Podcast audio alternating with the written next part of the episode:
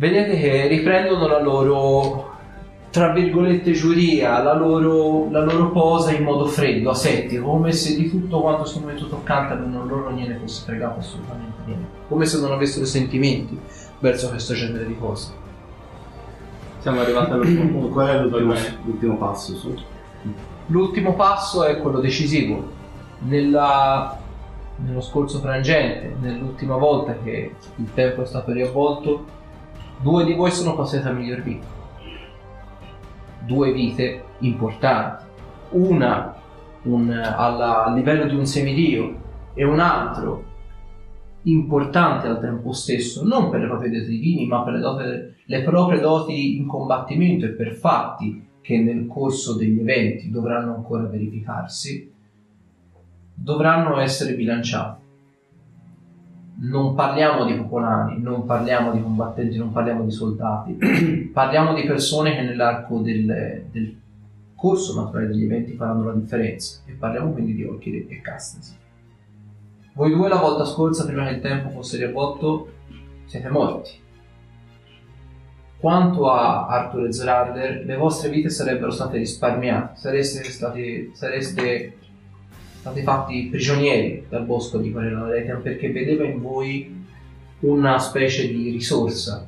Voi non sareste morti, sareste appunto divenuti come prigionieri, quindi parliamo solo di due vite da bilanciare. Ci rendiamo conto che non possiamo ovviamente chiedervi di passare di nuovo a miglior vita, non saremo qui a fare questo discorso altrimenti, ma vi chiediamo comunque qualcosa di molto alto che ognuno di voi dovrà sacrificare. Eh, potrebbe trattarsi di un oggetto, un compagno animale, una persona. Ognuna delle vostre due vite dovrà essere bilanciata con qualcosa di altresì importante per voi. Io Vi diamo qualche momento per pensarci, comprendiamo che non sia semplice. C'è la possibilità, come nel caso dei gran sacerdoti, di dimezzare. In questa circostanza no. Parliamo di casistiche uniche nel proprio genere, ribadisco, non parliamo di soldati, altrimenti sì, avremmo potuto patteggiare con qualcos'altro, ma qui parliamo di due vite, una appunto sull'orlo del diventare semidio e un'altra che segnerà il corso degli eventi con qualcosa che ancora dovrà accadere. Ognuno di loro è passato a miglior vita e due di queste vite non possono essere rimpiazzate con soldati o altre cose effimere. Ci sarà bisogno che ognuno di loro due, e ribadisco solo loro due, offra qualcosa di altresì importante al pari della loro stessa vita. E qualche cirpetto mi stanca e si avvicina a loro. Ma voi avete specificato che uno dei motivi per cui avrei fatto la differenza sono le mie doti in combattimento. Dunque, per quanto intenda portarmi il fardello delle vite insieme ai miei nuovi compagni ho offerto oggi mia spontanea volontà. Io vi offro la mia mano sinistra come pegno. Vedi, Goliardo te ci pensa fa per un combattente è un prezzo veramente molto alto. È un prezzo che sono pronto a pagare. E sia. Vedete, nel momento dice- che dice sia, da sotto la veste tira fuori il braccio a spada e ti mozza di colpo la mano sinistra. Ovviamente con un dolore forte, zampillo di sangue. E te vedi che ho occhiali così. All'atto pratico c'hai meno 2 in destrezza permanente. Eh, mi avvicino e provo a cercare di curare. Ok. Fammi una prova di guarire, CD15 per stabilizzare di emorragia. Solo il lato. Ok, c'hai stabilizzata la ferita. All'atto pratico ci avresti il 25% dei tuoi punti ferita come danni. Per, per Eh, un po' più che altro perdo un attacco. Esatto.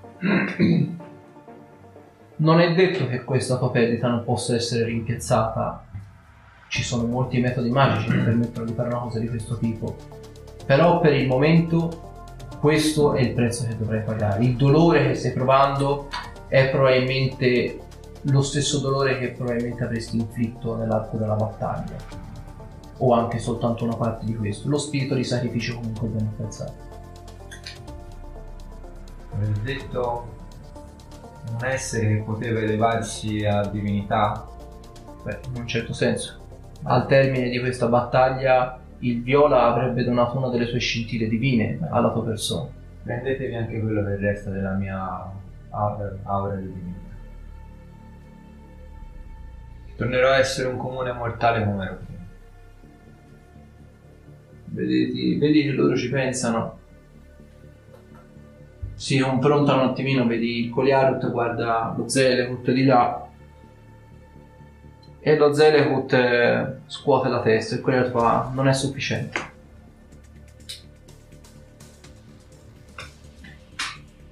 Non potete chiedermi se ritirare un'altra persona.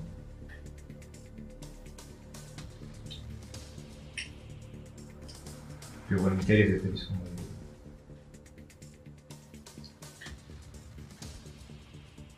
Ho già fatto delle decisioni insieme ai miei compagni, sacrificando persone. Sì, si sarebbero immolate lo stesso. Ma io non me la sento di sacrificare altre persone a mio carico. Invece, se dobbiamo ristabilire l'equilibrio, facciamolo ora e subito. Propongo una controproposta in merito a questo. Quanto al tuo amico gli è stata amputata una mano che gli potrà essere riattaccata, o meglio, gli potrà essere ricucita se non tra un anno a partire da adesso. Quindi rimarrai col moncherino per un anno, non ci sarà mezzo magico, fisico o medico che possa ricucirlo.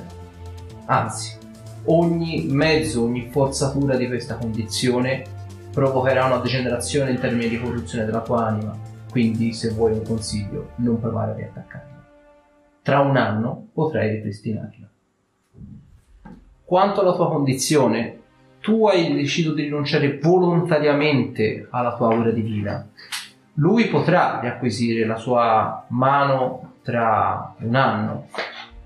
Sono disposto a bilanciare la tua vita a patto che tu mai e poi mai potrai riacquisire del potere divino, nemmeno se ti venisse concesso da fattori esterni, nemmeno se una divinità scendesse sul piano materiale e te lo concedesse. Sei e rimarrai per sempre mortale.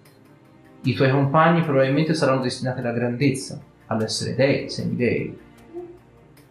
Se fai questo fatto, tu rimarrai per sempre un mortale e non potrai mai più aspirare a quel potere. Pensaci bene, non si può tornare indietro da questo. Non ho interesse a diventare un dio.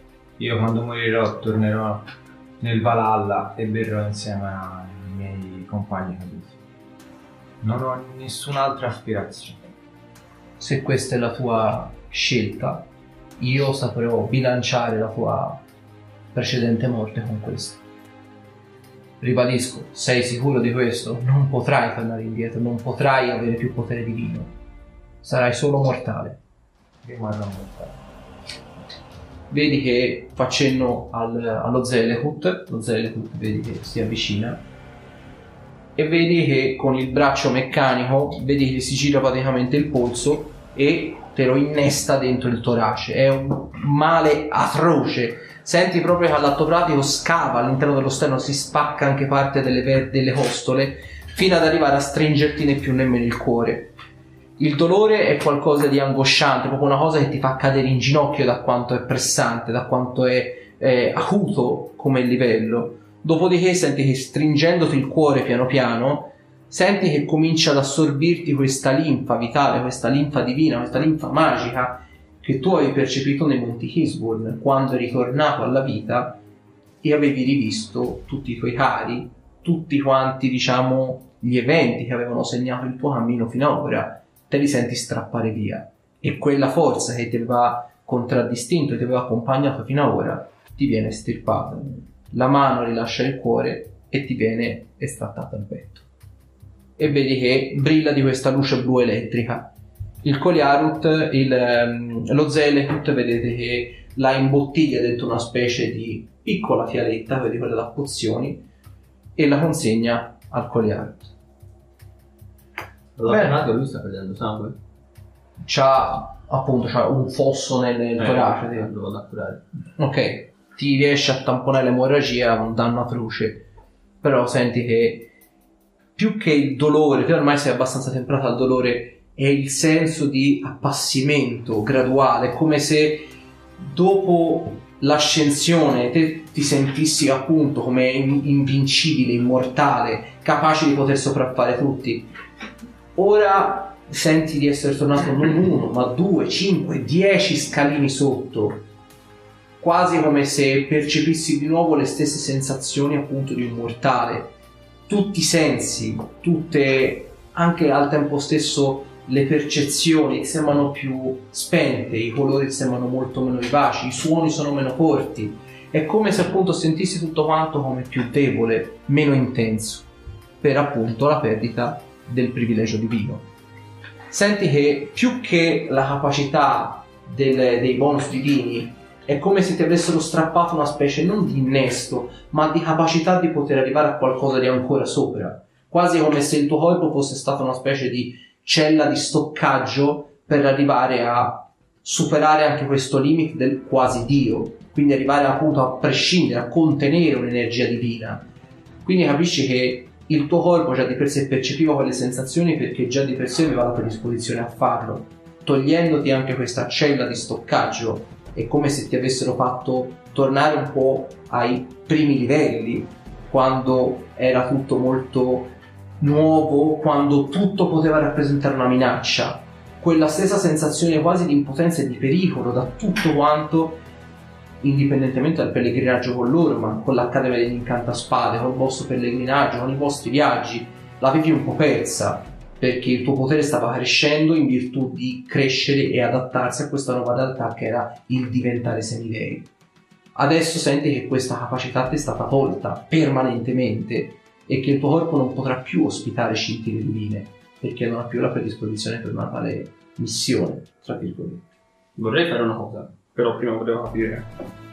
Una cosa che sente solo lui in No, suo, sì, sì, cioè noi non vediamo No, niente. Sentite, ora l'aura divina voi ancora non ce l'avevate, No, perché ok. sei di divino 1.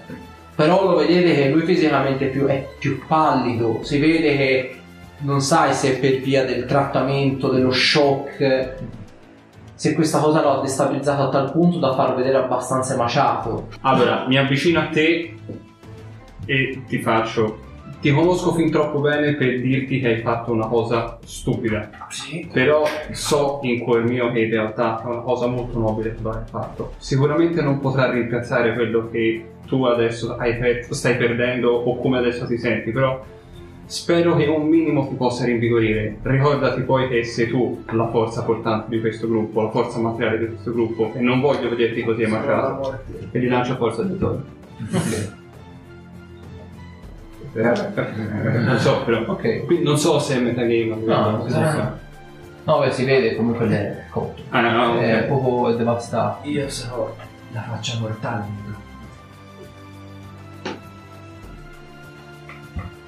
Vedete lo Zelig che fa un passo indietro e il Colialto fa Bene, il vostro debito è stato saldato. Noi a questo punto possiamo tornare sul Meccanus con i pegni che ci sono stati dati. Se volete un consiglio, non tornate su Meccanus per cercare di riprendere. Non fareste una buona fine. E se ne volete un altro, spassionato, non cambiate più le sorti del tempo. Sapete che cosa succede e non è una cosa piacevole. Non credo vi vorreste trovare di nuovo a voler nominare persone che dovrebbero morire in questo posto. Quello no. Ribadisco, noi siamo tuttora predisposti al, al dialogo e così ci siamo dimostrati. Se doveste aver bisogno di qualsiasi cosa, riflettete un pochino di più sulle vostre azioni e vedrete che questi eventi non ricapiteranno più. Beh, sicuramente questo evento si è dovuto, si è venuto a creare semplicemente per una situazione un po' troppo all'inizio. Sono quasi sicuramente convinto che un'altra situazione di questo tipo non si verrebbe a creare. Lo spero, lo spero vivamente per voi. Bene, noi a questo punto torniamo ai nostri alloggi e non ci resta che augurarvi un buon proseguimento. Siamo quindi sicuri? voi, mortale per lui. Siamo quindi sicuri che a questo punto nessun altro verrà a reclinare. Assolutamente no. Meccanus manda uno e un solo protone iniziale per cercare di appianare le divergenze. Non sempre ovviamente queste vengono appianate, soprattutto quando andiamo sui piani inferiori, tipo gli inferi di Bato, eh, gli strati dell'abisso. Spesso e volentieri le persone si dimostrano molto restie nel voler parlamentare al primo incontro. Noi siamo né più nemmeno una specie di avanguardia e nulla più. D'accordo. Quindi appunto, buon proseguimento e cercate di non modificare più il tempo. Dopodiché vedete che si riuniscono tutti quanti, i Marut ai lati, i Zeliakut davanti e il Koliarut nel centro e si eh, o meglio fanno spostamento planare. Vedete che il tempo non è che si fosse fermato, però i colori erano un attimino più spenti, il, il- il cielo sembrava essere molto più grigio. Dopo che loro si hanno fatto lo spostamento planare, il tempo torna quasi a scorrere in modo più accelerato, quindi non capite se prima si smuoveva tutto in modo più lento o se ora si sta accelerando il corso degli eventi. Il cielo torna a essere di un azzurro, ovviamente c'è molto fumo derivante dai bastioni sono caduti, dal fuoco che comunque sia irrompe sulle... C'è, mo- c'è molto rumore, prevalentemente soldati caduti che No. invocano cure. Con la loro presenza il rumore non si sentiva o era... No, apparentemente è come se fosse stato tutto vattato. Ok. È stato esatto, tipo una specie di bolla di sicurezza. Tanto che quando si avvicinavano anche il sacerdote di Bokkov, di Vijas, di Asher, sembrava tutto comunque si svolgesse normalmente. Non c'era un rallentamento da parte loro. Però probabilmente era perché eravate un po' assuefatti dalla questione, non sapevate un attimino, cioè non vi concentravate sui dettagli intorno, Mm, sì. vi concentravate sulla faccia in mezzo per sé.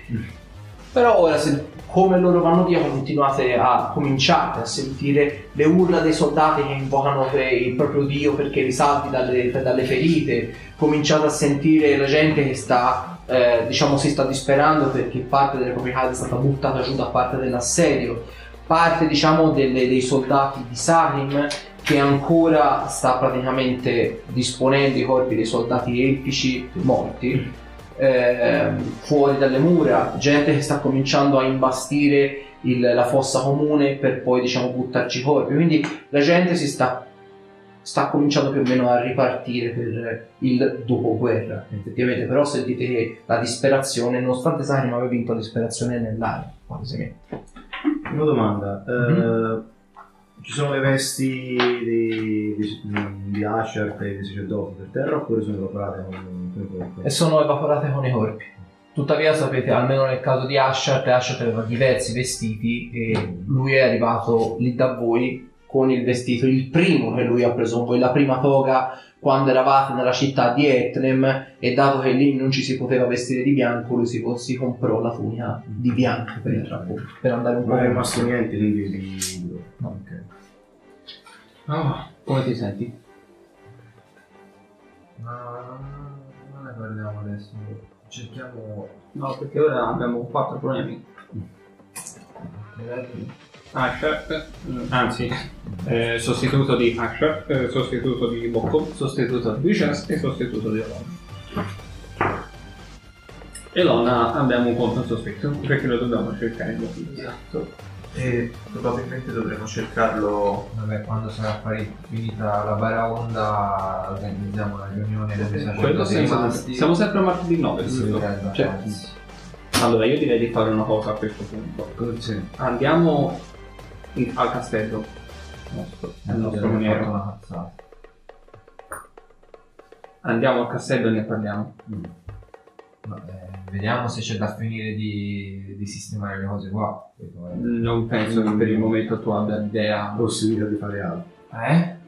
Non sempre possibilità di fare altro. Sì, sì, sì, una so, fila però- di teste di elfi. No, ti forse una birra da culta potrebbe essere di questo. Dato che siamo andiamo a prendere una birra. C'è un furia alla battaglia ancora. forse Sì, non ma- abbiamo sì, finito. Non so se Sì. comprendi il fatto che tu fisicamente e mentalmente non sei attualmente in grado di poter eh, sistemare una guerra. Tu in questo momento hai finito Quindi la tua parte. due sono le cose, o ti fermi da cult e ti veniamo a prendere una volta finito, oppure ti portiamo al maniero, ti lasciamo lì e poi ritorniamo qua. Volete che resti io con lui non sarei di grande Anche te se Sì, mm, volendo, potrebbe essere l'idea. Non è una persona corta. Dovrebbe essere aperto? Sì, sì, Quando sì. aperto si sconta. Quindi entrate lì da Kurt, vedete ovviamente la taverna deserta. La gente ovviamente si concentrata sulle mura. E Ovviamente è la prima volta che vedete la taverna di Kurt completamente spoglia, un po' rappresenta un po' lo stato d'animo generale. Quindi la taverna spoglia, gli sgabelli messi tutti quanti in modo ordinato, il bancone più o meno pulito, un silenzio tombale. In cuor tuo te senti queste sensazioni, sebbene siano molto più umane, qui tuttavia per una questione semplicemente di suggestione senti amplificate. Te hai sempre visto la taverna di Kurt come una specie di luogo di ritrovo e per la prima volta la vedi vuota. Vuota come il vuoto che senti te dentro. Infatti vado in retro bancone. Allora, inutile che ti dica, abbiamo perso adesso un compagno. Capisco il tuo stato d'animo, fai in modo che quando noi ritorniamo ti ritroviamo qui. Sì, sì. Una bottiglia di whisky l'ho trovata e me la... Mi dice Occhi che prova a afferrarne un'altra. Posso servirmi insieme a te? Aspetta, veramente. Eh. Guarda lì. Eh, No, volevo prenderla per tirare? Eh? Puoi tirare? Vai, almeno te la fai con un meno 4, quindi co- crolli proprio un po' emotivamente, un po' per tutta la situazione. Vedi proprio Penso che che proprio ti abbandoni quasi come se ti lasciassi proprio andare. Lasciamo correre un po' di tempo. Ti abbandoni proprio con la bottiglia in mano e mezzo così sul bancone. Eh, io sono già Devo tirare anche io su essere- perché mi sto scolando anch'io una voce intera. No, nel caso fammelo sapere. Gli faccio un altro impacco al braccio, penso che sia ancora. 22. Allora, te allora, la reggi abbastanza bene, ovviamente al termine della boccia ti sei scolato un litro di whisky. È abbastanza anche te. Però diciamo lui lo vediva giù praticamente subito. Lo vedi l'hai sempre visto abbastanza a bere, un po' come l'anima della festa la vedi per la prima volta dopo quanto? 3-4 sorsi vedi va giù. E tipo vedi che anche Occhi, tipo stanco morto, ti, ti poggia una mano, su, una mano sulle spalle, tanto ti sei andato e si addormenta accanto a lui. Io gli ho fatto 16 per... Ok, sì, ma ora vedi comunque l'energia Lo della dice prima di andare a fermata, ballare vedi più. che la, ora che quando gli cambi l'impacco e glielo riveli di nuovo, noti una cosa, la ferita che gli è stata fatta sul- sulla mano, sul moncherino, vedi che è stata istantaneamente cauterizzata come se la lama che gli ha tagliato la mano fosse rovente. Quindi vedi anche il taglio dell'osso è netto, non è eh, spaccato come, come se una lama magari a 3, 4, 5 gradi avesse preso un puntato la mano di netto. Quindi vedi è già cauterizzata e quindi un minimo con zampino di sangue ce l'ho qua. Sì, sì, sì, sì, però, sì, però poi l'altro È tanto per eh, tappare il moncherino. Allora, la, la situazione, a parte le urla e le grida generali, affacciandosi là, si vede qualcosa, Allora. svolazzando a giro. vedete palesemente che la guerra è terminata. Quindi durante questo epilogo gli inevitabili, eh, la guerra continua ad andare avanti. L'incontro è durato effettivamente, anche a livello di registrazione, una mezz'ora buona, per non dire di più. Nell'arco di questa mezz'ora gli arcimaghi, le truppe in netto vantaggio di Sahrim hanno falciato quello che rimaneva del bosco Ok. un po' di dispersi ci sono stati, quindi alcuni degli elfi hanno proprio sono insubordinati e sono scappati nelle pianure, però truppe del, di Sarim sono andate a cavallo a ricapparli Perfetto. per evitare che appunto potessero infrascarsi, andare a chiedere nuovamente aiuto e che il problema poi si Si ripresentasse. ripresentasse. La stragrande maggioranza degli elfi che invece si sono diciamo arresi sono stati messi davanti alla- alle mura di Sarim, peraltro quasi completamente distrutte la parte frontale, e sono stati legati. E c'è il sacerdote di Hord che peraltro sembra essere palesemente ferito, vedi che ha praticamente due dita in meno. Lo vedete tutte e due è lì che passa davanti agli elfi tipo con lo spadone a due mani lì che riguarda una voglia feroce di decapitarli peraltro. Il sacerdote di Eronius è palesemente tra lui e gli elfi, lo guarda tipo così, come a dire a decapitarli il prossimo sei tempi. Quindi vedete che lo guarda così, che va in su e in giù, lo, lo segue proprio con la testa e il sacerdote di Horde appunto lì palesemente in taglia grande con giusto potere va in su e in giù e li prende di mira uno per uno cercando di capire quale sia la prima vittima. Ok. Ovviamente arrivate voi e il sacerdote di Eronius eh, lì che ora fa... Beh, vi vedo tutti interi il complesso. Eh, sì, anche voi vedo. Provate dalla battaglia, ma direi sì. Eh, Beh, come tutti del resto. Dobbiamo fare un po' un resoconto della situazione, ci sono feriti? Abbastanza? Bene, dove si trovano? Beh, vedete, li abbiamo, li abbiamo avvicinati vicino al quartiere dei templi. Ok, altri sacerdoti stanno già dando le prime cure? Perfetto, voi avete le necessità? Vedi che è messo tipo così, vedi che fa tipo così, è un Mm. anche lui. La differenza è che la sua mano non sembra essere tagliata come la sua, la sua mano sembra essere sciolta. Cioè ha tipo la mano sciolta tipo così. Cioè questi diti ci sono, questi qua c'è le pa- i nervi, la parte dei muscoli a vista. E solo la guarigione eh, ripristina... Generalmente. Comunque vedi che non se ne sta preoccupando granché. Ah, vedi, la ok. sua priorità ora è fare in modo che gli elfi non vengano giustiziati. E ci sono Fujaski? Li stiamo ricatturando a cavallo. Perfetto, l'importante è che non vengano ammazzati. No, Meglio non, vivi. non- non daremo questo esempio di crudeltà verso chi fugge. Non- loro probabilmente combattevano una guerra che non volevano combattere. Perfetto. Molti di questi uomini erano mercenari.